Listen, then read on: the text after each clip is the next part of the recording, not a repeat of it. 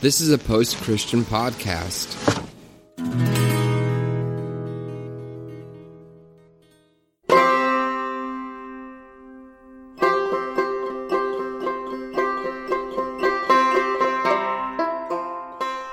We are the Sacred Collective.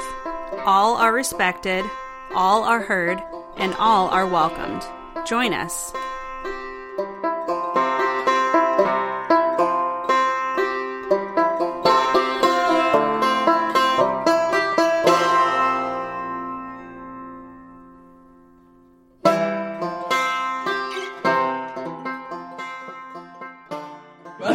This dude has like a sexual relationship with a with a dolphin, and like actually oh. like hot. mated with it. And he's like, they're like, was it rape?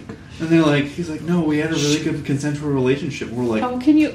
How do you have a consensual relationship with a car?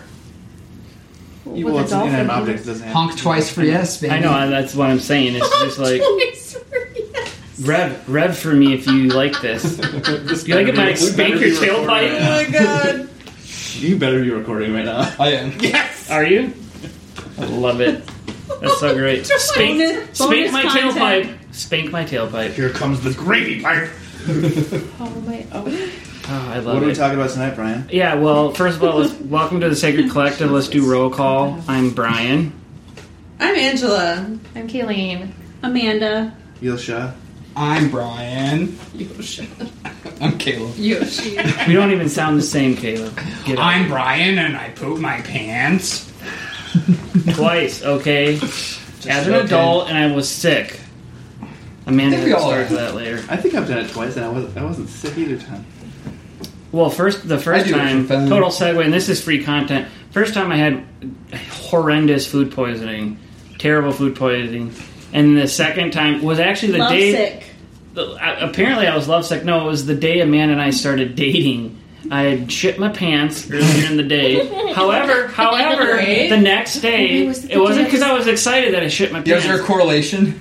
Oh, was No. it the day at the seminary that that happened? Yes, Uh, that probably lives in infamy. Uh, because Oh, I I had a that story. colonoscopy like two days later, and so the next day I had to start prepping, and my dad and all the And other you were men in just my really family. nervous I was for it. really nervous. He was really and scared about so, it. It's true. Plus I- nerves about having the talk. So nerves that I was going to have like some pipe with a camera up my butt, Yeah. and then I had to shit, you know, for the next whole day. Because let me tell you, if you've never had a colonoscopy, you poop for 24 hours. You just really? nonstop. Yeah. I don't Get think- outta I don't here. think they even Oh, do that no. anymore. No, Uh, they do. You have to take the. It's like Miralax. No, and all no, that like stuff. they don't do the invasive one. They don't have to. Yeah, no, they do. They go up there. Well, they can, but they don't have to anymore. They No. can do a blood test.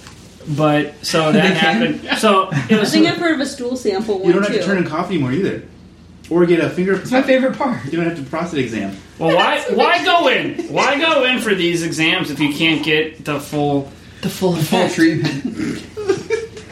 No. Hey doc, I'll take the The full blood, the blood test is not. It's good, but it's. I don't know. Is it not always accurate? I feel like. I feel like it was percentage wise. I don't know. But I- if you get an actual colonoscopy and you're not too out of it, if you watch the screen, it's like watching the Magic School Bus in real life. I got to see. Because you're like, I got to see. my body, no, that's like cool. the I actually got to see inside my colon Oh, while they put the camera up there. It's actually quite and my doctor. I could not because they numb you from like your waist down, and so I could not feel what they were doing. So Mm-hmm. you know, it could it was super invasive, but I was like, I can't feel what you're doing. And the guy looked at me. The doctor was like, and, so there's a doctor. Nurse, numb his butt. No, there's a doctor. And he, was, he was like the seventy year old like This butt needs a grandpa. numbing place. Uh, And then the this nurse, butt- then the nurse, her hand was like right on my tush, like right on the side.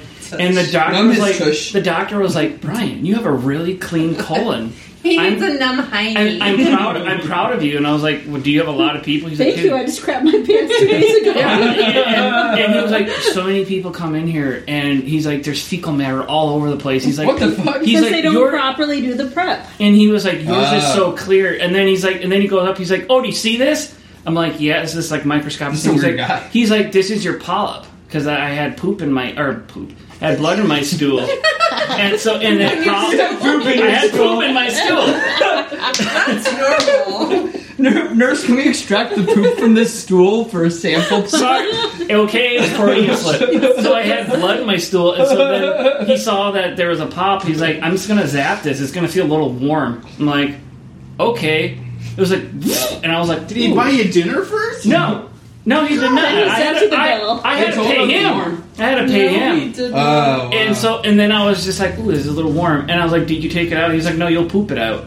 Dude, you got the worst prostitute ever. She should have paid me. you. Anyway, that was free content. Welcome to the Sacred Collective. I'm glad we're back. Glad we're back. That was a good segue. Oh, Oh wow. I think what we're gonna tackle today, oh. Josh is. Great way to start. If we Josh can had Poop in my stool. I had poop in my stew. Why is there corn in here? Did you ever release the homophobe? Have you been? Yeah. Oh no, We I didn't. we no. Uh, that could be a Patreon. Uh, Well, I first of all want to say We're before we start, before we start, we got our first patron. They don't want to be necessarily a, a patron, but they're going to give us financially every month, and they hit the mark of twenty five dollars a month. So And I we know- will have merch rolling out. we're having very merch soon. rolling out. Amanda is going to be our maker of merch. So send us seriously. Send us in stuff on Instagram. Um, that's pretty much the only way we can communicate because I hate Facebook and Same. Twitter is a cesspool of Cess and a, cess, a cesspool of shit. Um, so Yes. Instagram is pretty much what Use we're the on. word cess. I might I might get a Twitter pool. this week. I have a Twitter, if you want to really hit me don't. up on Twitter, hit me up. Well, you We'll don't even have what's your ta- what's your handle, I don't know yet. so no one can hit you up yet. What the hell, Angela? I have such a sweet. I was thinking but about never getting getting a Twitter this week. I'll follow you. Okay. I'll follow it again. I don't know. I have a Twitter. Yeah, Um, I have a Twitter machine. Okay. You have a Twitter? You're my husband. I don't even know you have a Twitter. I have a label Plotting my maker machine. Yeah, No way. Mine will probably be my Instagram handle, which is Frankie. Frank, Frankie Beckon. Nice. So if I get a Twitter, I'll let you know next time we record. I'm still in the fence Just a heads it. She's planning. I'm planning. Angela's planning. planning. Yeah. Plan of attack. yes. Uh, we're gonna try to tackle. You, I'm, you, I'm you gassy. I'm over there? Sorry. Caleb's gonna spontaneously combust right so next gassy. to us. what did you eat? Just this. Anyway, um, Green beef short obviously people have known through COVID nineteen, Mama? Mommy? through COVID.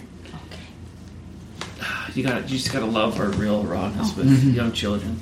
Through COVID nineteen, that the church landscape across the board. I don't care if people are religious or not, but you can obviously tell if people aren't going to bars, if people aren't going to restaurants. Obviously, they're not going to church in most capacities. Well, some people are. Some people are, and they're dumb for doing it. And these big They're dying. and they're yeah, and they're dying and infecting others. But I, one of my good friends, um, Scotty, who has been on the podcast several times, me and him were talking the last week about how the church landscape in America is changing. I mean, it's changing across the world, but in our context here, being in America, um, our church landscape is changing. Um, and I would, I, I mean, I would say it's changing in mainline Protestantism because that's where I'm at now in my faith journey. But I think it's changing even more in the evangelical world. Um, and a couple of us here have, have just kind of dug deep into certain podcasts. Um, at, so there, it, there's so many podcasts. I'll just say that uh, out there in in the podcasting world that are people who are former evangelical. Some still hold to some sort of Christianity, but a lot of them have all walked away from their like rigid evangelicalism. Um, and I guess just kind of throwing it out. I don't know if I I don't have like a huge set of questions, but more of just like a discussion of why do you think so many evangelicals, including a lot of us here, why do you think we've kind of, in essence, called bullshit on a lot of a lot of that? Like, because what that's kind of what we've experienced or that we've seen. Didn't work. Dig deeper. Um, I don't know. It hurt. I think there was a basic breakdown of how church. When did youth pastors start? That's a good question. Out of high school. but I mean, I mean, like when did um, When did that become a thing? when did that become a thing? Oh. Youth pastors became a thing because it used to be, you know, priests did everything, deacons, brothers, Right. and then pastors and stuff. People who were like Mhm. had degrees and you know had to do catechism and you know had to actually Sure. do religious teaching. When did the youth pastor become a thing? I don't know, good question. Sixties or seventies? yeah, I think Maybe. you're accurate on that. Well, Maybe it was the I bet you're Jesus right. people or something. I something. think you're right. Could have been the Jesus people. That The Jesus movement. Yeah. I, and I don't know. I'm talking out of my ass on that part, but I think what I see from evangelical church failing is we all believed our youth pastors so much and Mm. believed in them so much, and then now that we're older than them by like ten years, we're like, wait, they were 22 years old, Exactly. and they were teaching us deep spiritual things that we were supposed to know, and they had no education, and they were just a food guy, Yeah. and like we believed it Pizza, because pizza, Have some Mountain Dew. I love Mountain Dew and pizza. Don't you? and, and Jesus. midnight. Let us pray. Lord, So- Right. All right, Lord. so Amanda just looked it up and says mid 19th century, so we weren't far off. Oh, yeah. So that's when youth pa- youth ministry started as like Probably 60s, professional. Yeah, it says But- churches took note of all the young men who moved into central urban oh, areas Oh, yeah, to they work took in note. factories. yeah, they took note. So Amanda's our sacred collective historian. So Yeah, thank you. but so and okay, social media. well that makes sense to me why the church is collapsing 50 years after that would happen, or 60 or Sure. 70 years after that would happen because you're.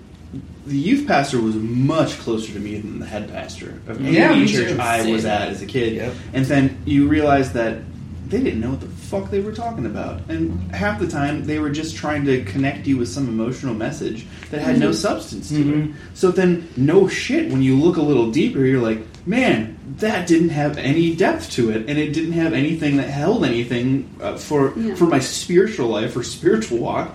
But the My walk. the people in charge were like, he's fine. He can talk to the kids. They're stupid, and I he's think young, he's won't cool, he can relate to them. well, because yeah, look, I grew up Catholic, but I did not have a youth pastor at all until I moved away from the Catholic Church. The priest was in charge of our spiritual education. Not saying that's better or worse, but someone who had been educated and knew how to do it, and who was you know Mm-hmm. They had more life experience, yeah, too. seasoned and wise, and they weren't Mm-hmm. trying to be cool. Like my priest, he doesn't wear a toupee. He was bald as hell, you know, and he wasn't trying to like. well, it's not cool to He didn't have the today. goatee. he, he was rocking the Ra's al Ghul. No, he wasn't. But, but like he wasn't trying to be cool. He wasn't wearing Ed Hardy or Yeah, affliction. No, he, he had his liturgical robes. You know, like priests. Yeah. Priests don't try to be cool. Now, now regular priests, just the black with the white collar, does kind of look cool. That is I actually, That's that I cool. actually badass. kind of I appreciate want that, that. more instead of like someone rolling in in their in their Ed Civvies. Hardy or whatever Shoeless and with being the like, jeans. "You guys, I am so cool. I am here to talk to you Yeah. about." You, you know, Got my like- toes on my on the floor and my hand to the Lord. I would, I would almost be like, I feel like I would have more reverence or like Reverence? reverence, Yeah. Yeah. if someone came in wearing like robes or Yeah, but something like that. I mean, do you think that actually has a correlation with why people are actually calling bullshit? Of what? Because Like- well, why why would you let? So when we're most um, not vulnerable, most impressionable, the people that are teaching us are the dipshits. And the pastors and the people who were like who went were trained for this were like, yeah, that guy's fine because I don't want to deal with kids. You know why I think that is is because the pastors who are the leaders of the church, the like associate or the lead minister has no idea even how to connect with those people because he's probably 25 30 years older than them. So he's like so for instance, I'm not going to say any names. When I my brother was graduating the youth group when I was going into 8th grade. So I was in the 7th grade, we shared the same youth pastor. then that youth pastor left to go to another to become a pastor somewhere else. And so then they hired this other youth pastor and his wife. And i was what in eighth grade i was probably like 14 15 so this pastor the youth pastor was 22 and so at the time i'm like he's so old. Well i'm like now if you look at it like i'm almost 37 i'm like the guy could barely drink the guy probably just got i think Peach fuzz. uh, well i think when he actually became the youth pastor he was like a junior or senior college. Yeah. he was a If you go junior and senior in college and and I mean I actually and I've said this before on the podcast I got kicked out of the youth group for literally calling bullshit on my youth pastor and his wife because they kept saying to like they kept telling us as like kids in the youth group oh bring your non-christian friends and whatever. And of course, if anybody grew up in the evangelical world, they would always have like guys' weekend or like a women's weekend where they would talk about sex and you know all this other stuff. And None one, happened. what not for you, I know. You were the you were the, the outlier. You're the out yeah outlier. Lutheran. But, but I remember so like Evangelicals are the, so sex, I know, but the the Yeah. the youth pastor's wife, the, she took all the girls and like another youth leader to her house, and they talked about sex or whatever. And then this youth pastor and his brother-in-law, who was in the church, and a couple other youth leaders were, you know, we stayed at the church, and like what we were all joking about: pizza, Mountain Dew, video games.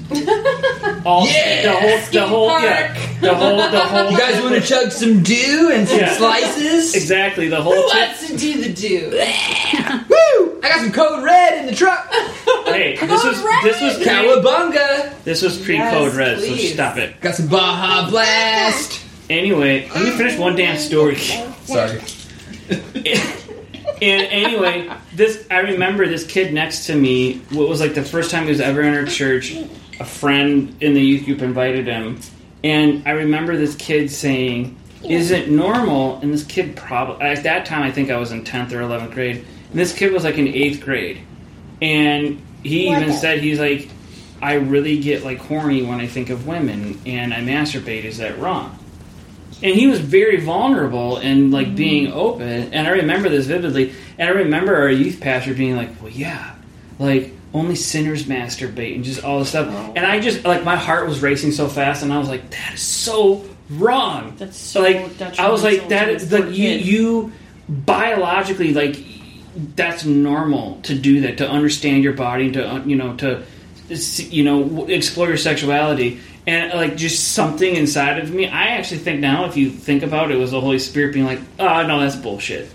You need to say something and at that time i was so mad at the youth pastor and like tug at your everything heartstrings? yes yes if you want to use that language i, I felt that tug on my heartstrings. Did the Holy Spirit? Did the Spirit? it tug whispered your in my ear and whispered a sweet sweet song in my ear is that what you want me Yeah. to say okay and and so I remember like raising pretty much raising my hand and being like, "Yeah, that's not true." And I looked at the guy. I said, "This is your first time at this church."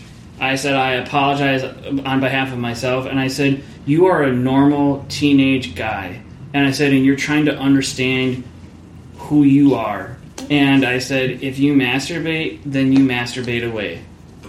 And I was like, "You are not sinning. You are understanding who you are as a person." And I said, "And actually, masturbation is a lot safer than having sex with some rando person that you don't know." Because you can't get, I said you can't get your, and I remember saying this specifically. I said you can't get your hand pregnant, but you can get a woman pregnant. And he was like, "What?" He's like, yeah. And I remember my youth pastor. I mean, he just gave me these like laser eyes, and he was like, "I need to talk to the you." pastor tells, tells And, no, and he pretty much came up to me. He pretty much came up to me that day, and he's like, "You're not welcome back here anymore." I'm like, "Why?" Because and I remember saying, "I'm like, because I called your bullshit." And he's like, "You can't use language like that." I'm like, "You can't." I'm like, "You can't tell people at like the most vulnerable part of their life what they're feeling is wrong." Well, this and this never happened to me. Uh, did this happen to you, Angie? So they would take evangelical churches. This didn't happen to me, but I've heard stories about this. They would take boys and girls and separate them. Yep. And then give them the sex talk. Mhm. And so the boys, they would say, you know, um, don't masturbate. Everything is a sin. Nothing abstinence. Sex is gross. Yeah. Save it for your wife. And it's like, wait, if sex is gross, why have to save it for my partner? That sounds weird. They're like, be ashamed of your body. It's awful, and just save it for your spouse. And then the That's- women, they did the same thing, but then they added, and you're causing men to lust. Yup. So be sure that you control their. They can't control themselves, but you can control yourself. So dress modestly, ladies. Yeah, when you said, um, I didn't mean that for when real. by talking about when really- talking about m- men talking about sex is gross and stuff like that, women were always, at least in my experience, we were always had the burden of trying to control our sexuality and men's sexuality. Because it was the way we dressed, the way we walked, the way we like if I wore a V-neck t-shirt, I wore a t-shirt under it because I was so. I was so Stumble. afraid of Ca- cleavage. causing me to stumble. Mm-hmm. that You're I would causing cause me- my brothers to stumble. And like honestly, I had more guy friends than Yeah. girlfriends, so I was like extra hyper aware that I didn't want to like make my brothers stumble. Yeah. So I remember wearing like multiple layers of mm-hmm. clothing to try to hide Kind my of bending breasts over, picking something up, try and being to- like, "Can you see anything?" Yes, like super baggy pants, mm-hmm. and like I just was hyper aware of like what my breasts were doing and what my butt was doing, and you know stuff like that. Putting an And I think- in your knees. Exactly. And I think it's funny that kids, kids, yeah, like 12, 13, 14 years old who are discovering masturbation, sexuality, when youth pastors talk about, you know, if you look at a girl wrong, you're committing adultery. Like, you're going to put that on a 12 year old? Right. It's adultery. Like, first of all, one, the 12 year old's not married. Second of all, it's called adultery.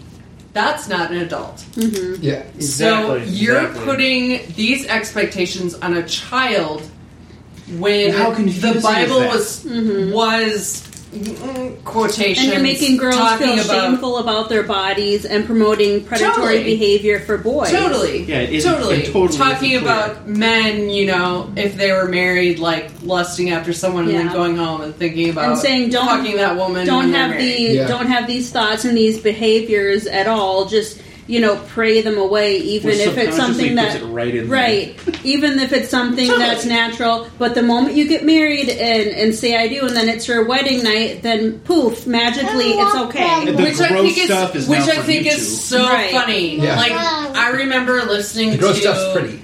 the For you dudes two. In my community house like we were obsessed with Mark Driscoll. Oh, So we, they would always listen to Mark Driscoll, and he talked about. I remember specifically a sermon he was talking about. If you want to like get handsy with your girlfriend and make out with her and touch her boobs, like imagine Jesus is there. Oh, Like yeah. you wouldn't want to touch weird. her boobs with Jesus looking at you, whatever. Yeah. And because he made the argument that Jesus is everywhere. But then nice. when you get married and start having sex, does Jesus disappear? Right. oh I'm out of here. I'm out of here. Oh, you're Get married. Yeah. Bye bye. And you like And you And can't. he's in the closet. that closet. doesn't even make any sense. He's holding a notebook, being like, mm. So how are two recording it on people who are so paranoid about well, Jesus is watching me do everything? Now that you're married and you're gonna, you know, have sex as a married couple and be comfortable and be open and vulnerable with each other. If you were taught this whole time that Jesus is watching over you when you're trying to make Just out picturing or Jesus. touch, touch Yeah. your girlfriend's boobs, like so when you're married, he's just like, "Well, you're married now. See you later." I gotta Like, get going. I got another couple of those stock. Bye. What? what? So then he What did you just turns, just Jesus. turns his face and he's like, "Well, he you're calm?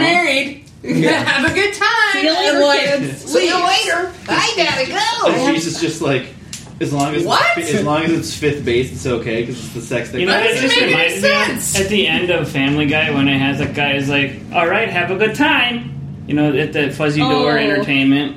Yeah, like the um, ending kind of. He's like, That That "Have time." argument holds absolutely no water because if you're saying Jesus is everywhere, I have, so when you weird- get married, that's a weird Jesus thing to is say. nowhere. So, Jesus as our watching. non-evangelical person What? here, Kayleen, what do you think about all How of do our you weigh in? shenanigans? I, I figured you have a couple questions. What's fifth base? I don't even. Oh god. Like I don't. Yeah. What is that? and and what's a youth pastor? Well, I know. I, Ah, had, that's I, fine. had, I had a youth pastor, but he was an adult. Yeah, Like- fine. He wasn't a man child. No, he wasn't a man child. He was an actual adult. and second of all, um, I have friends that have had a hard time having sex with their spouses because of all of that shit Yeah. that's in their mm-hmm. head. That like, Yeah, how can you suddenly be awesome at sex if the entire time you're like, sex is dirty, sex But- is awful. and you've been made But to we feel don't don't do your this. body. Yeah. I never one got that day of your marriage, Yeah. and then you're this is supposed the to greatest thing ever. Be, you're supposed to be like a porn star for your husband. Like, I don't understand. We, I never got that message growing up in the, or at least in the church. well, be grew up in. glad you didn't. I never got that message up. ever. We- we I never mean, we got- never we never talked about sex. We got Oh, the yeah. abstinent We just- only. 'cause we we're just- we never- So no, no contraceptives. You know. I don't think they ever, that we ever talked about it because I think that they felt that it was up to the parents to really kind of have those conversations with their kids, Yeah. and so Well, and I feel like don't there's know. a lot of marriages too, especially knowing, you know, just speaking from the evangelical church, you know, from my experience, that either, like you said, that they had a hard time having sex with their spouse because of that, or, Or they, got, didn't or- have a hard. or they time. got they got married to someone because it's like, well, if you want to have sex with them, you know, you better just get married. So then that Uh-huh. way it's Uh-huh. not a sin, and they get married just have sex with each other, and then realize, That's a oh, real there's thing. a lot more to Yeah. marriage than this, and But there's It- more to marriage than sex. What? I know. They- I mean, they produce beautiful offspring like our child, but yes, there's I, more to. I know somebody that um, is straight for Jesus. Oh no! You re- I remember you telling me this. what? Please, tell, what the?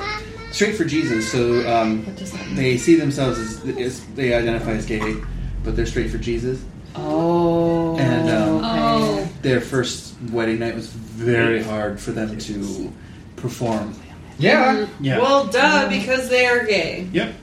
and they know they're gay. But straight for Jesus. Oh boy, That's a ter- I mean, that's Oh, a terrible that's thing. so- That's a thing. That's, that's- a real. yeah. that's That really is a uh, real like thing, and that's so upsetting my stomach. It's kind upset. That's it's very so upset. hard. It's so sad. That's I know a kinda couple gross. like that too. Luckily, he divorced his wife and now is in a healthy homosexual relationship. But I knew That's a guy at my old church who was like, I need to squelch my homosexuality, so I'm going to marry a woman. And it's like, and the woman saw her as. Yeah, yeah, yeah, yeah. And the woman. Oh, we've saw talked about this before. Yeah, the woman saw herself as like. A Doing a service, yeah. doing God's missionary. work. Oh my gosh. And, Yeah. and more than Oh. one of. Uh, Oh, Brian, Brian. Sorry, I'll be here all night. That's night. the zinger of the evening, Oh, that's a hashtag. and that noise means Hail. Hashtag missionary more than one way. Um, Oh, that's that's not that's not. Sorry, I'm, I gotta But what draw, were you saying, I gotta Joshua? draw the What? line there. Where were you going? okay. Uh, well, do you just remind me where I was going?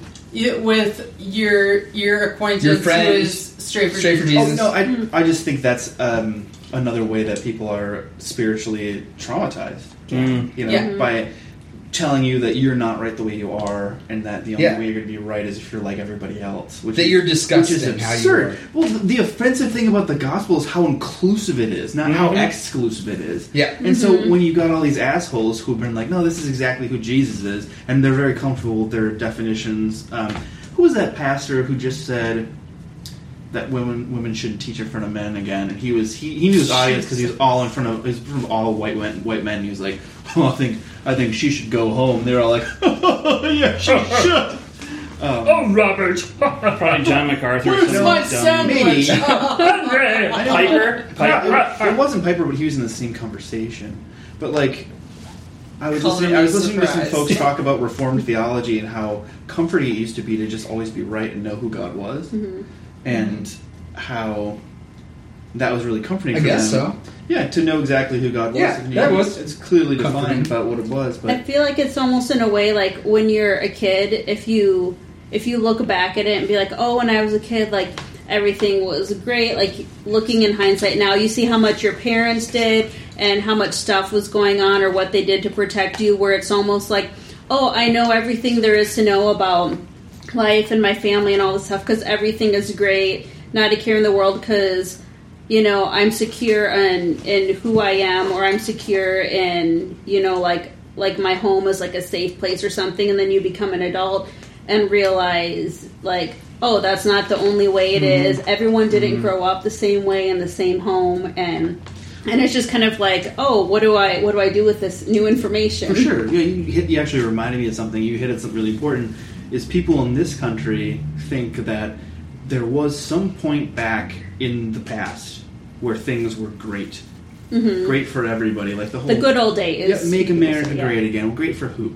Right. Great Exactly, for yeah. what? And was it great? But s- people believe this lie that somewhere back in the past there was some. If you unveiled and did something better, if you went back far enough to get to a pure idea, Right after World War II. it would be Yeah. better. That's Yep. what. That's where most people Yep. go. Like hmm. right after well, World War II, well, II. baby boomers, because Baby that's when they experienced the. Mm-hmm. Well, it's pretty easy to be the world's best economy when you just destroyed the world's next four economies. And I feel like every generation has their good old days.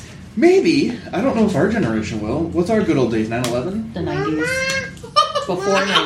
Before nine eleven. That's a hot take. Jesus. for Yeah, I know it's a hot take there. Um, Oof. I would have to say before 9-11. 90s, the 90s Oh, slacker Rodney, generation. Rodney King was great. No, Rodney The, King. the 92 riots all over the No. country, you know, like, we forget about those. I think it's funny Well, I, though. I, sorry, sorry, I meant that. The Rodney King Rebellion, not the Rodney King riot. Sorry. Well, I want to say I what, call what Josh rebellion. said just on that, and then get back to like understanding like the whole evangelical whatever. But if you honestly look historically through American history, I don't think we've had a, a single decade where we're like, yeah, this is a pretty good decade.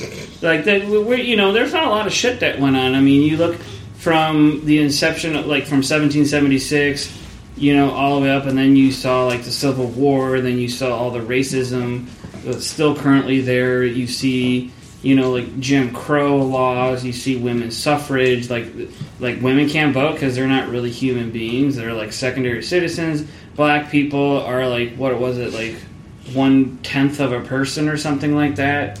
Then- Three-fifths. Yeah, Three-fifths three fifths of a person. Then you saw. Um, you know, our economy tank because of, of the Great Depression.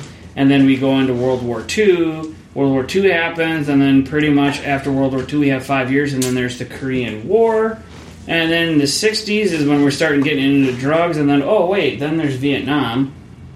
And that was a pointless war. And then you get into 70s, and then 70s and 80s, everyone was freaking high all the time and free sex. That would have been, I'm not going to lie, those 20 years would have been pretty dang rad to live in because everyone was doing whatever they wanted. And then you still had the, you know, crazy amounts of racism that is, you like you were saying, like Rodney King, and, you know, well, in the 60s, I mean, extreme amount of racism. Yeah. So yes, going with Josh, there's really not been a time in at least in American history where we're like, yeah, that's really great. It's Well, I mean, awesome. There's times where it's been Nailed good it. for one group of people, Right. but not others. Exactly. And I think it depends on where, your that's age where people are too. trying to get back to. Like we were talking about, our generation might have Which been you the can't '90s, convert. which is like I we know. were kids, whether we were like grade school or whether we were teenagers. You know, we were kids, and if you look like our parents, the '90s affected them differently than it affected us. Just like the baby boomers, when they were, you know, like 20 years old, it affected them a lot different than someone who was even 30. So. My good old days is just like Yes, I don't know, playing NES, 64. playing Nintendo. yeah, well, that's that's a, that's Avoiding an, that's an people in my individual basement. good old Right. days Yeah. Super versus the Mario collective 3. yep. but I think people are like they have this it's not a psychological disorder, but they have this stupid belief that is totally unsubstantiated that somewhere in the past things were way better. Right. When that's not true. Mm-hmm. Like everything, ever since the universe exploded into existence, thirteen point whatever billion years ago, everything's only going one direction. You know, it's never gone back. So we're not gonna go back.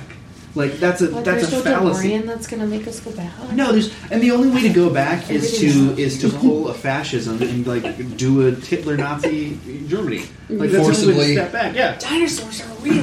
They were just. And then again, it's the it's the good old days for one group of people and not you know another group. And I think a lot of times people, like you said, are just so desperate to to cling to a time that was better that they romanticize like a time when it was better. Like everyone can look back, you know, in hindsight, people could look at a relationship and romanticize about all this good stuff. Oh, But yeah. then when you stop and think about and talk to your friends, you're like, okay, it was twenty percent good and eighty percent not rose so colored good. glasses. Exactly. Yeah. Yes. Yes. Yeah, I, I think I, people really think about that with theology too.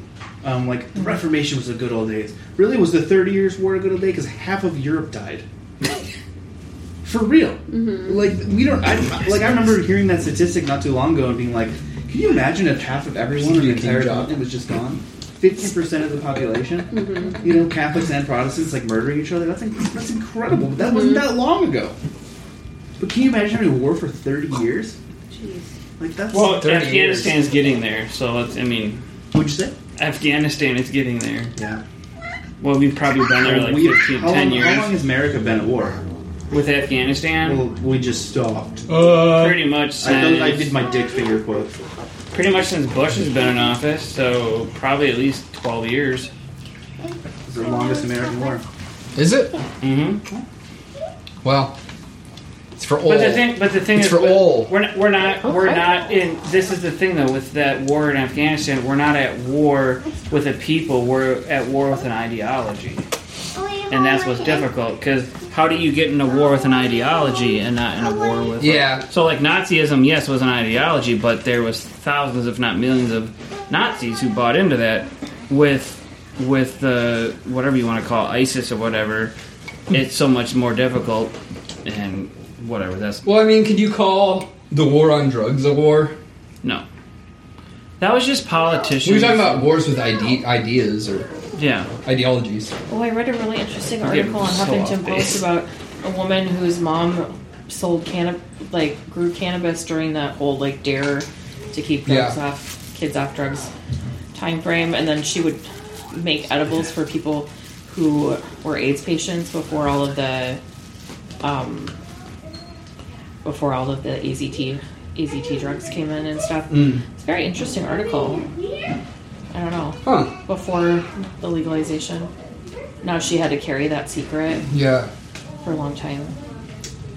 They used to like flow helicop fly helicopters over to try to like find people and they're growing. I don't know. Keep going. Just responding to Josh. I don't. I don't know. I don't know what you just said to me. Josh is doing sign language now. I know. Or what time it is. It's okay. You're fine. No, I, and I mean, I want to go back to what I was saying about my old youth pastor. And there was a, there was, I want to say, there was a lot of things that I liked about my youth pastor. He was an, he, I mean, he was, at the core of who he was, he was a nice guy. I, I liked him because he liked sports. I liked sports. I mean, that's where that kind of landed. But and it was funny because like a, a a good friend of mine who went to the youth group, and one of the only people that kind of kind of still stayed my friend after I got kicked out. This was about a year ago. You're gonna have a lot of editing to do with this background I know. noise. I am. I'm sorry. I'll just mute that microphone. Anyway, um, this youth pastor, like one of my friends, texted me and was like, "Oh my gosh, did you hear what happened to dot dot dot?" And I was like, "No, what happened?" like, who's dot dot dot? I'm not gonna say his name. And I was like, no, like what happened? And he was like, well, no one knows. But they came back on furlough, and he, everyone knows that missionaries, and no matter what denomination you come back from, mm-hmm. come back from, that you're a part of, that you come back from the mission field, mm-hmm. that you're on furlough, so you're back in the states or whatever, you're raising fund. Mm-hmm. The this couple came back, and mind you, they were married probably at that time for at least about 20 years. They've had three kids. At least one of them is married, and I think the two other ones are still in like high school. They came back and they got a quick divorce. And the wife, now the ex wife, her parents are pretty well known and run a church here in the Twin Cities in the in the Pentecostal movement. And now he, as a former youth pastor that I had um, and missionary, works for a pizza company delivering pizzas. And all that all that's coming out that people are saying is he screwed up, he he messed up, whatever. So more in evangelical talk is he had a relationship with an individual that was not his wife that was either sexual or borderline on sexual. And I remember going all the way back until when I was in youth group, and they were like, if you think about a, a woman who you want to have sex with, that's wrong, that's a sin. Or, you, and, and, and I kid you not, and any woman in this room is going to be revolted by this. I kid you not, in like for three weeks, and they always had it during February, so it always, you know, had to be around Valentine's Day. They invited parents, you know people from the community to come in, and this was in our sanctuary. It wasn't in the youth room because most most youth group stuff was in the youth room. They had their own like youth area. So when they brought it into the sanctuary, it was like, this is the sanctuary. This is for everyone. So I remember in the back in the back of the church, my mom and dad were there. They actually, my youth pastor and his wife brought up a girl in the youth Oh. group, brought up a girl in the youth group, made her stand front and center on the stage, and they had, you know, one of those massive daisies, those huge ones that you have, and they literally had every guy, Deflowered. every guy, and I was one of them. Every guy go on there and pick a petal off of her flower until it was just the nub, and they said, for as a woman, they did not they did not make any men do this, and they and they made this woman who stood up there, and I still remember her name to this day. They made her stand up there until there was just the nub up there, and they were like, "See, women, if you allow yourself to be sexualized, to be made out with, to have your you know to have sex, to do all this stuff with men, this is all that you have to give to your husband." This is all you have to give. To- yeah, this is all you have. Like you have nothing left.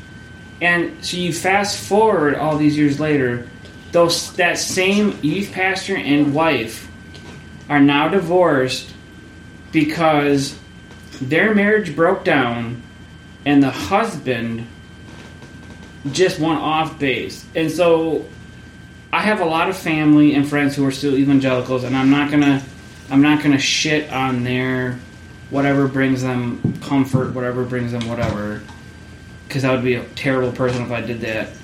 I think my issue is almost everyone that I've known who grew up evangelical with me has literally run for the hills from that tradition because of stories like I've said or stories like all of us here have said. Or the youth pastor was sleeping with the youth group. Or the youth pastor I was sleeping I with someone I that was not have their spouse from, from, or from, my, from a friend's church. I think all it- the I- women were traumatized But I think it comes- pastor was sleeping with them. I think it comes back to if we can all agree if we were whether we were evangelical or not. I think I, I'm a person who like I'm educated. I have a master's. I have a doctorate. I think I would I would fit well into a church context. That you know, if they were like, you need to have a master's degree for this. In most evangelical churches, you don't even have to have like a college degree to be a youth pastor Yeah, I know. you're supposed to lead people who are sixth, seventh, eighth, ninth, tenth, you know what, through high school. Some of these some of these students that you're ministering to are like two or three years younger than you, and you have no idea, like even about your own self. Yeah. Like that just doesn't make that just doesn't make sense. You wanting to cut it off? No, no, no, no. Josh, teach me sign language. I don't know. I'm a little hot and bothered with Yeah, it is hot and bothering. It is bothering. It's upsetting, you know? and, and and I feel so many people that I know don't like God or hate Jesus because of the way they were shown Jesus. And then I like all these years later, I'm like, no, like you don't hate Jesus. You were you hate the version of Jesus that you were shown, because that version of Jesus was so toxic. Yeah.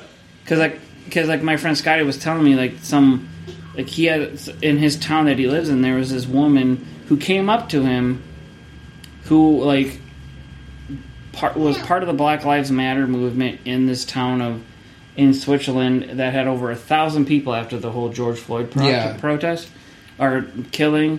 And she came originally from Germany. She was a model. She was all over the internet, and she found my friend Scotty and was like, "I want you to be my mentor." And she was like, "I'm sick and tired of living for myself. I'm sick and tired of focusing on myself, and I want to follow God." And like my, you know, Scotty was like, "Cool, that's great, that's awesome. Let's, you know, let's have a conversation." And I, I'm just left with like, there's so many people that I feel like that have I'm not going to that love, but have an affinity, have have an appreciation for God, but then they look at church and they're like, "This is so opposite. Church is so opposite from who Jesus is." Yeah. Well, I mean, there are just. I talked about this a couple Sundays ago. Yes, I remember that. and uh, there are just so many you know queer people who love church and, and love their church and their church culture. The community. yeah the community. And you know like the music and like i mean lots of things. Um, it's funny we did a loosen the bible belt episode recently and kristen becker who i work with on that show made the joke that church is gay as hell because it has like the pretty colors and the music and the c- community Dress nice, the dress art. nice. it's fabulous but um Colors are beautiful. yeah, but like there's so there's like so many queer people who you know raised Christian, raised in the church, and then like they're just told like, oh you're you are disgusting. You know you are wrong. Like what y- this needs to be fixed. Like let's I can't have any I can't address you until we address this. Like I can't have a relationship with you. You know you can't move forward. but- Love the sinner, but hate the sin. See. Mm-hmm. Yeah, Well, how will- do, you, how do you be told your whole life that you're loved and accepted? I hate that fucking phrase. Love the sinner, hate the mm-hmm. sin. Well, I then- fucking hate that phrase. Well, then you who cast the first stone. yeah, Exactly. Everyone That's forgets exactly about what that Jesus one said. when they start reading the Old Testament. yeah. but I will say, Fucking Leviticus. I will say there are so many denominations that are trying their damnedest to be like, hey, that part of Christianity is wrong. Like if you grew up what a Baptist, Pentecostal, even you know whatever evangelical, if you're queer, you're told that you're less than. You're not. There's something wrong with you. In most mainline denominations, Lutheran, UCC, Well, let's be honest. First, if you're a woman, you're already down. If you're a queer woman, you're way down. Well, yeah, exactly. Well, even if you're if you're trans, you're way down. Yeah. Unfortunately, but there are denominations that are trying to stand up and be as inclusive as they possibly can be. I will, as someone who is part of a mainline denomination, is it perfect? Absolutely not. Uh, there's a lot of pieces of my denomination that I won't say. If people listen to this, they'll know what one it is that I have fundamental issues with. But our denomination is very, very queer friendly oh yeah.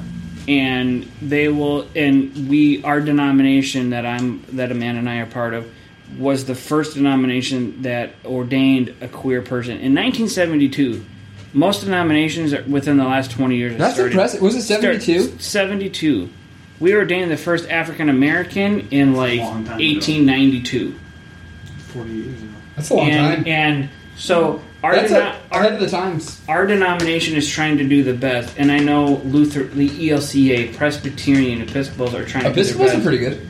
They're trying to do their best with it because we've.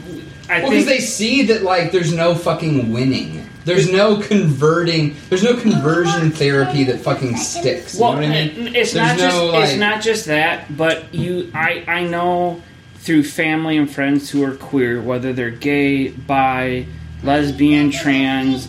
I don't look at those people as you're a gay person, you're a trans person. I know that's who they are, but I look at them as a friend, as a family, and Yeah. whatever. And I look at them and I'm like, God did not make you this. Uh, like, I look at them as like you're my friend. I, I, I look at you and, and and I think of them as a perfect, wonderful human being, just like anyone else. And I, my issue as a Christian is how can I look at another person and think of them as a less than? Yeah. when I look at Jesus, and I was just listening to the, and I will say this as an early um, Recommendation. uh, recommendation, Dirty Rotten Church Kids podcast, as no matter how you're created, who you are, you're you're you're in this community. You're part of this family, and and it's certain people who who run away with that narrative of like, oh, you're queer, you're gay, you're bi, whatever, you're less than, and it's like, no, Jesus will show you. I mean, Jesus was friends with prostitutes. He was friends with tax collectors, and if you look in Scripture, tax collectors and prostitutes were the lowliest. Those were like the two worst possible jobs you could ever have. And Jesus was like, hey, guess what? Other than being a prophet. guess what? Like, you're my friend. You're gonna, you know, like Zacchaeus is my favorite story because I'm a short, fat guy. Zacchaeus is a short, fat guy, and Zacchaeus is up in a Zacchaeus is up in a tree. Zacchaeus was a wee little man, a wee little man was he. He climbed up in a sycamore tree. The Lord he wanted to see. What the hell The is Lord this? came by and said, Zacchaeus, you come down from there, cause I'm going to your house today. never Cause I'm going to your house today. Josh, Yeah! Oh my gosh, thank you So- for singing it because it totally came right There's- to Yeah. Never for heard those, of that. those for those It's the the tune is like haunting.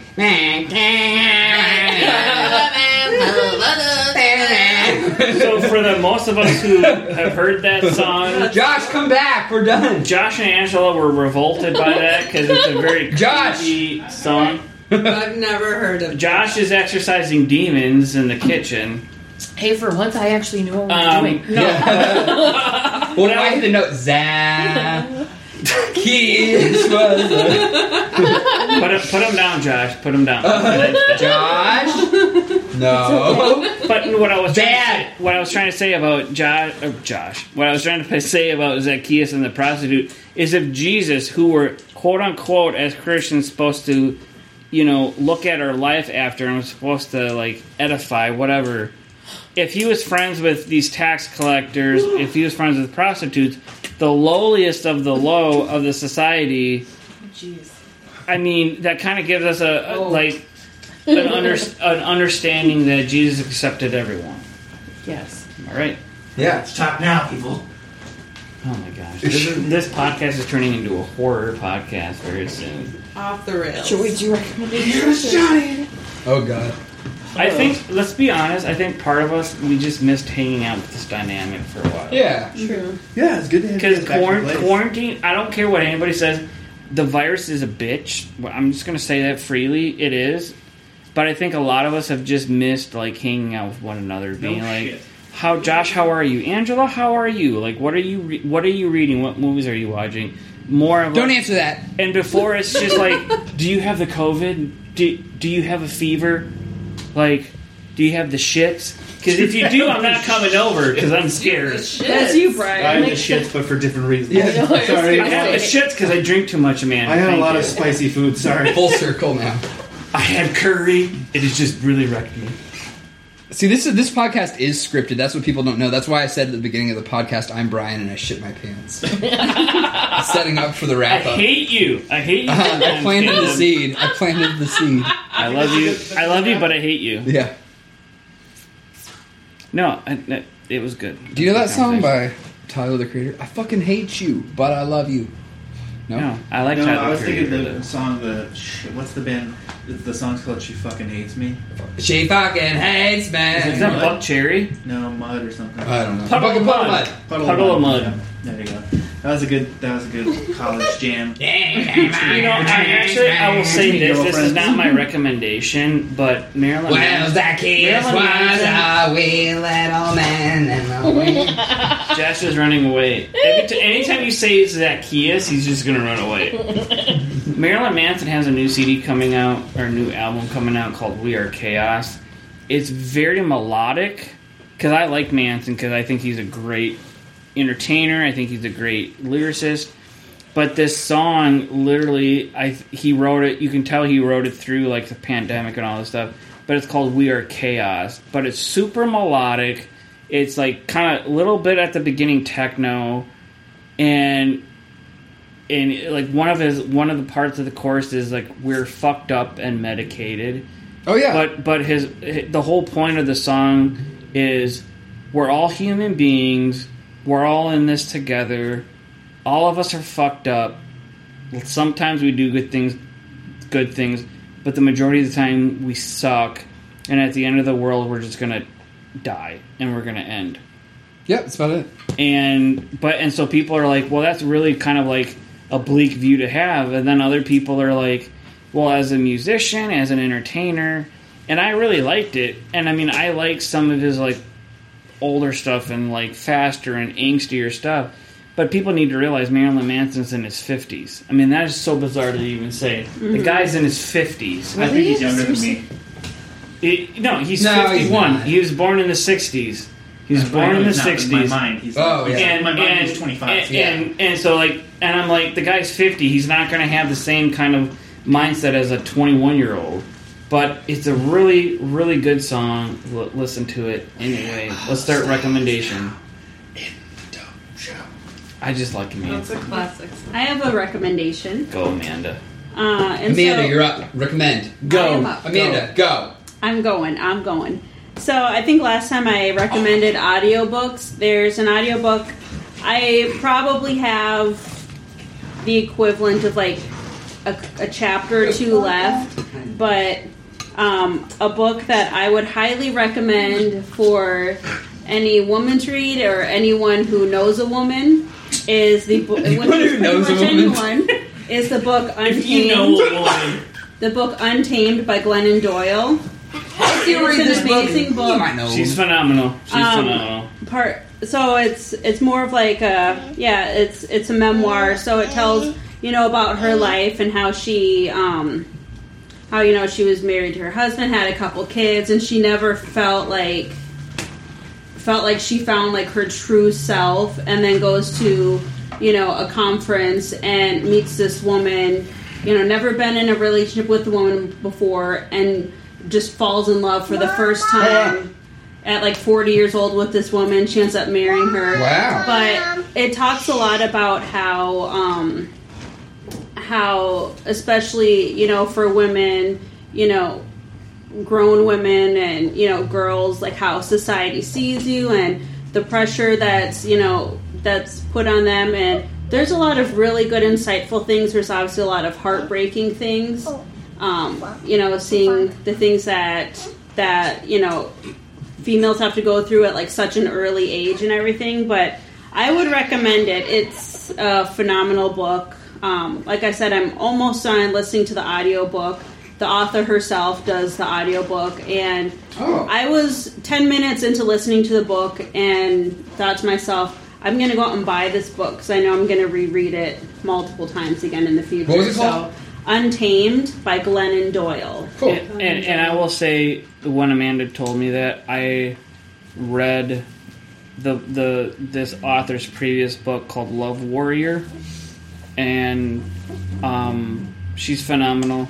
I will say this: she was married to a man, had a family, then married. I forget what person in the National Soccer League, US National Soccer League. She realized i she was a her last lesbian. abby something Abby Wambach. Yeah. That's who it is. And she's married to Abby Wambach, but she's a phenomenal speaker, orator, Mm-hmm. whatever you want to say it. So I agree with Amanda. It's a phenomenal, phenomenal read. It's on my list. Who's next? Go, go, go, go. Uh, I don't have any today. you haven't have any? You don't have any recommendations? You don't want any books or rec- any cocktails Podcast. recipes Yeah, come on. Your food No. was phenomenal. You're welcome. Your gin and I would soda water. uh, um, highly encourage you to go find a good Korean restaurant and enjoy yourself. There you go. Or My if you're in nieces are Minnesota, find a Korean. great Hmong restaurant and enjoy yourself. Mm. Yes. United Agreed. Hmong Kitchen, check it out. I recommend this really cool, edgy new comic I'm into, Jeff Foxworthy. you might be a redneck. Shut your mouth. You might be a redneck. Uh, you might be a redneck. If you've got four refrigerators in your front yard, and none of them work. Uh, oh, well, I hate to tell you, but uh, you might be a redneck. Hey, can I tell you something about the redneck thing? Seriously, this The is blue collar comedy thi- This tour? is not a blue collar comedy tour. Oh, no. My mom, my mom called me like about three weeks ago, and her older sister and husband live in a small town in southern Kansas, so that makes them kind of redneckish, right? Yeah.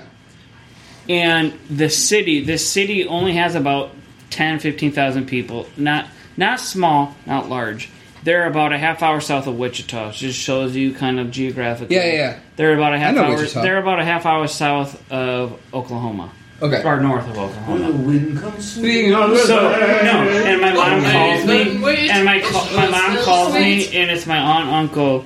The city, the city dot dot dot went up to my uncle and told him he has a month to clean up their property because he's a hoarder and he collects too much shit. And if they don't collect all the stuff and they clean up their property, then the city of dot dot dot is going to come in and take their land and take their property away from them.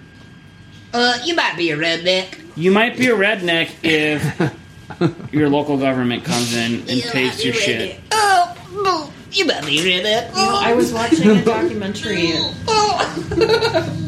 Wait, wait, I didn't give my real recommendation. Oh wait, I'm sorry, Kaylee, I didn't mean to. My I, I, it was just about the redneck thing. oh, It wasn't my, a my real recommendation is the show Norsemen on Netflix. It's uh, very funny. Uh, you sorry. Oh, no, it's okay. Um, I was watching this doc, doc. I was watching a documentary, and they talked about how the where the the term redneck came from. It was from people who were protesting the coal miners, like when they when Oh, they because you've been out in the sun. no, they were wearing red handkerchiefs. Oh, to, really? To, to to to designate themselves as part of the people Ah. who wanted to become a union. I didn't know that. That's where the term redneck came from. Really? I heard from Scotty. I heard According from Scotty. according to the, the documentary, now who Hmm. knows if that's actually Okay, true? that's cool. Scotty But- told me what, and I don't. I could. He could be wrong. Whatever he said, but I take his word as a black man. Um, that redneck came from down south, where, um, where the the white people who were the slave owners would wear handkerchiefs and stuff around their necks. When they would take them off, that it would become so red because of the sunburn that the black people would call them rednecks because their necks were all red because of the sunburn, So- and that was a way of, in essence, slamming them because they were not technically white. So I, I know I do have a recommendation. Um, I rewatched this recently again and really enjoyed it. Um, if you've not watched the documentary, I am not your Negro. So James fantastic. Baldwin. So fantastic. Um, yeah, Nice. Yeah. I'm trying to. Think it's a few years old, but it's it's still Phenomenal. So Yeah. good. Anything by James Baldwin. I'm just gonna say this to anyone listening. Anything by James Baldwin is fucking phenomenal. He's phenomenal. just such an articulate human. anything by James Baldwin, you read it. I'm reading right now notes are uh, notes from a native son. I can't even put words into into. I can't even put words and thoughts into actions. It's so phenomenal. I'm trying to think of things to recommend, and I've been watching all these random documentaries. That's good. That's But- fine. Anything but- you want to recommend? Yeah. Well, I was watching the doc- documentary about Jeffrey Epstein and how how awful it is that he got away with all that crap for so long, and Oh, you know who he was friends with? how I know who he was friends with. I know exactly the man who is president right now, um, and other people who have been presidents in the past. So I don't know. I was watching it and I was just like, why in the world? How did this happen?" Yeah. It's upsetting. So, because I don't know, if he were anybody else, if he was not a rich white man, he would not have gotten away with the crap that he got away with. Just saying. So, all that I'm going to say um, for the sake of time that I'm going to recommend. I will recommend this, but I will have to say kudos to Angela for recommending them to me. Is the Dirty Rotten Church Kids podcast? Um, is these two individuals? I think they're based out of Florida, if I'm not mistaken. Two good friends, um, and I don't. I, they're kind of ambiguous if they're Christians or not. Still, I want to say that they're kind of still Christian, but they just don't go to church. But their podcast it, it gives me the feels in good ways and also in sad ways, if that makes sense. Because like there'll be times where I'll listen to it and be like, "Oh yeah, I totally remember that," or "I understand that," and then there's other times where I'm like, "Why did you experience that?" You know, like why did you go through that? So, Dirty Rotten Church Kids, totally listen to them, um, subscribe to their podcast, you know, check them out on Instagram, whatever. I will say, and I agree with Angela, I'm going to try to reach out to them. So, if you guys are listening, please be on because I think you guys are fucking phenomenal. We all know they're listening. Um, probably not. Probably not, but still.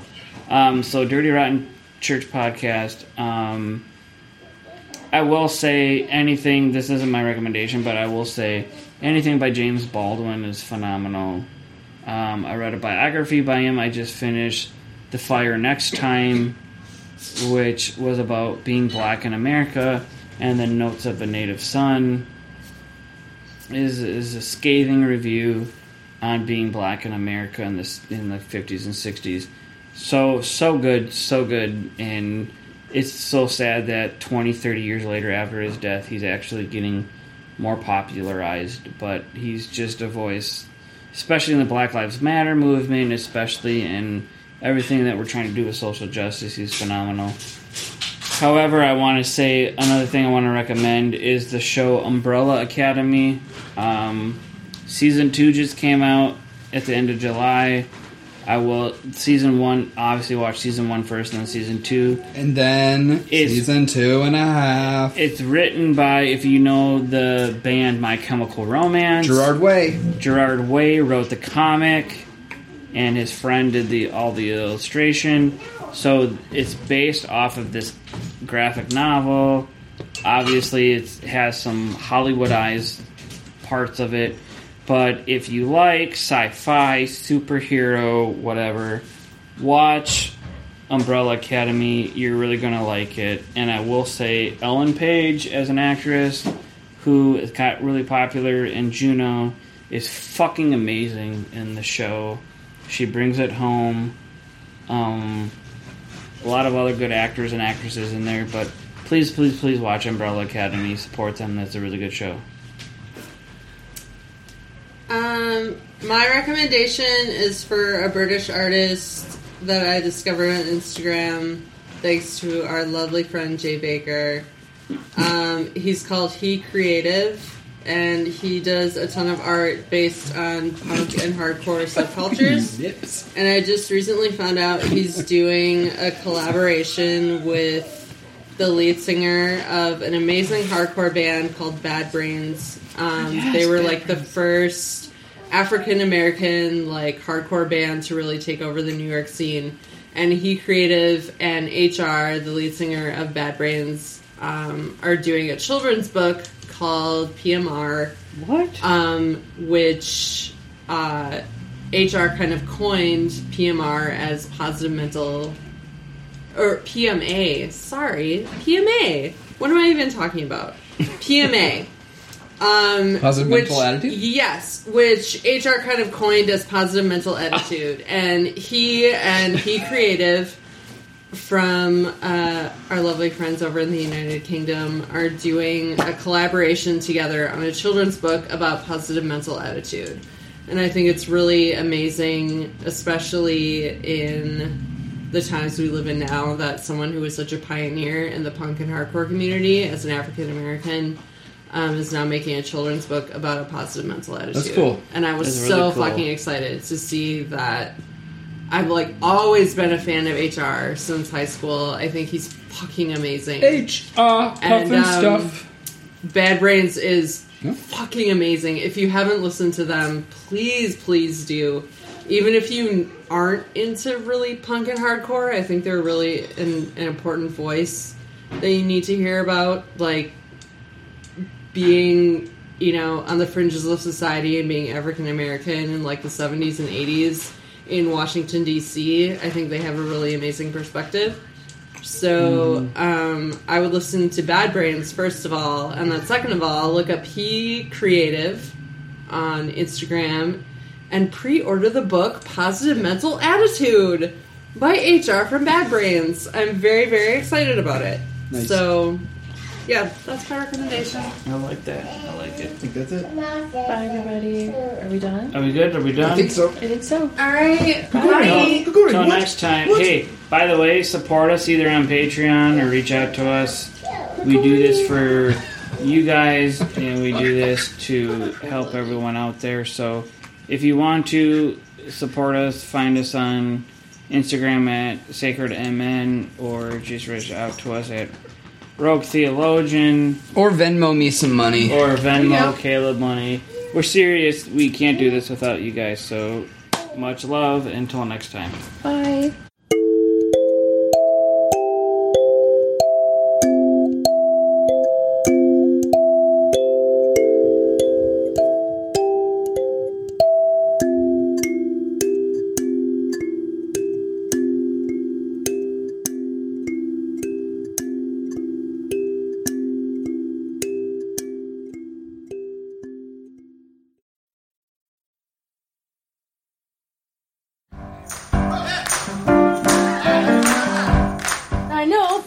Two partners who passed away that people love to text a dead person's cell phone. This is a thing.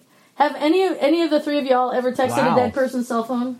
No. No, because No. you, 'cause you understand they're not looking at it, right? I don't know. It's Right. I've listened to their voicemail before, but never texted them. right because voicemail you, you're listening to the outgoing message so you can hear their voice, right? Right, right, yeah. Yeah, but like both my partners who passed away, I mean, hundreds of text messages. And they weren't meant for me, so I just turned the phone off because I'm like, I'm not supposed to look at this, you know? I mean, I definitely shouldn't reply. That would be terrible. So I started getting, I got like three of those messages, three or four. and uh, I was like, all right, so people think I'm dead, so I have to go on social media. So I think what happened is because I wasn't on social media and there was like a little bit of a rumor mill, like people just, I guess, assume that I died. I guess they assumed. I don't know. Nobody will admit that they thought that. Like when I posted, "Hey, I'm not dead," nobody was like, "Oh yeah, I heard." Everyone's like, "Oh, I didn't hear that rumor." Nobody's ever going to tell me they thought I was dead. But also, anyone could have checked it with anyone. My girlfriend, my two roommates in the queer community, like literally anyone you could have checked it with. That's like that social necrophilia. People love a dead person, you know. does keep them occupied for a few hours online.